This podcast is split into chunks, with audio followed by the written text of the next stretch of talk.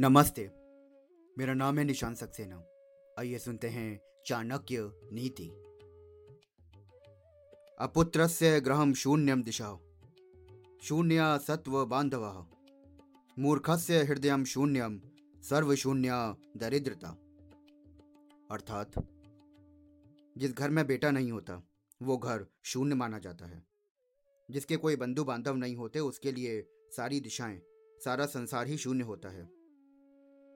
मूर्ख व्यक्ति का हृदय शून्य होता है और दरिद्र व्यक्ति के लिए तो सभी कुछ शून्य है। प्रत्येक माता पिता ये चाहते हैं कि उनकी एक संतान बेटा हो। बेटे के बिना घर सूना मालूम होता है, क्योंकि आज सोच बदली है। कायदे कानून बदले हैं। जो व्यक्ति इस संसार में अकेला है, जिसके कोई रिश्तेदार अथवा बंधु बांधव नहीं, उसके लिए तो चारों दिशाएँ अथवा सारा संसार ही सूना होता है। वो किसी से अपने मन का दुख प्रकट करने में असमर्थ रहता है। मूर्ख व्यक्ति करुणा, दया और ममता से रहित होता है। इसलिए कहा गया है कि इसका हृदय भी सूना होता है।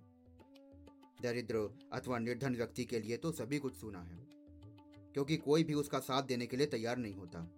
सब उससे कन्नी काटते फिरते हैं। धन्यवाद।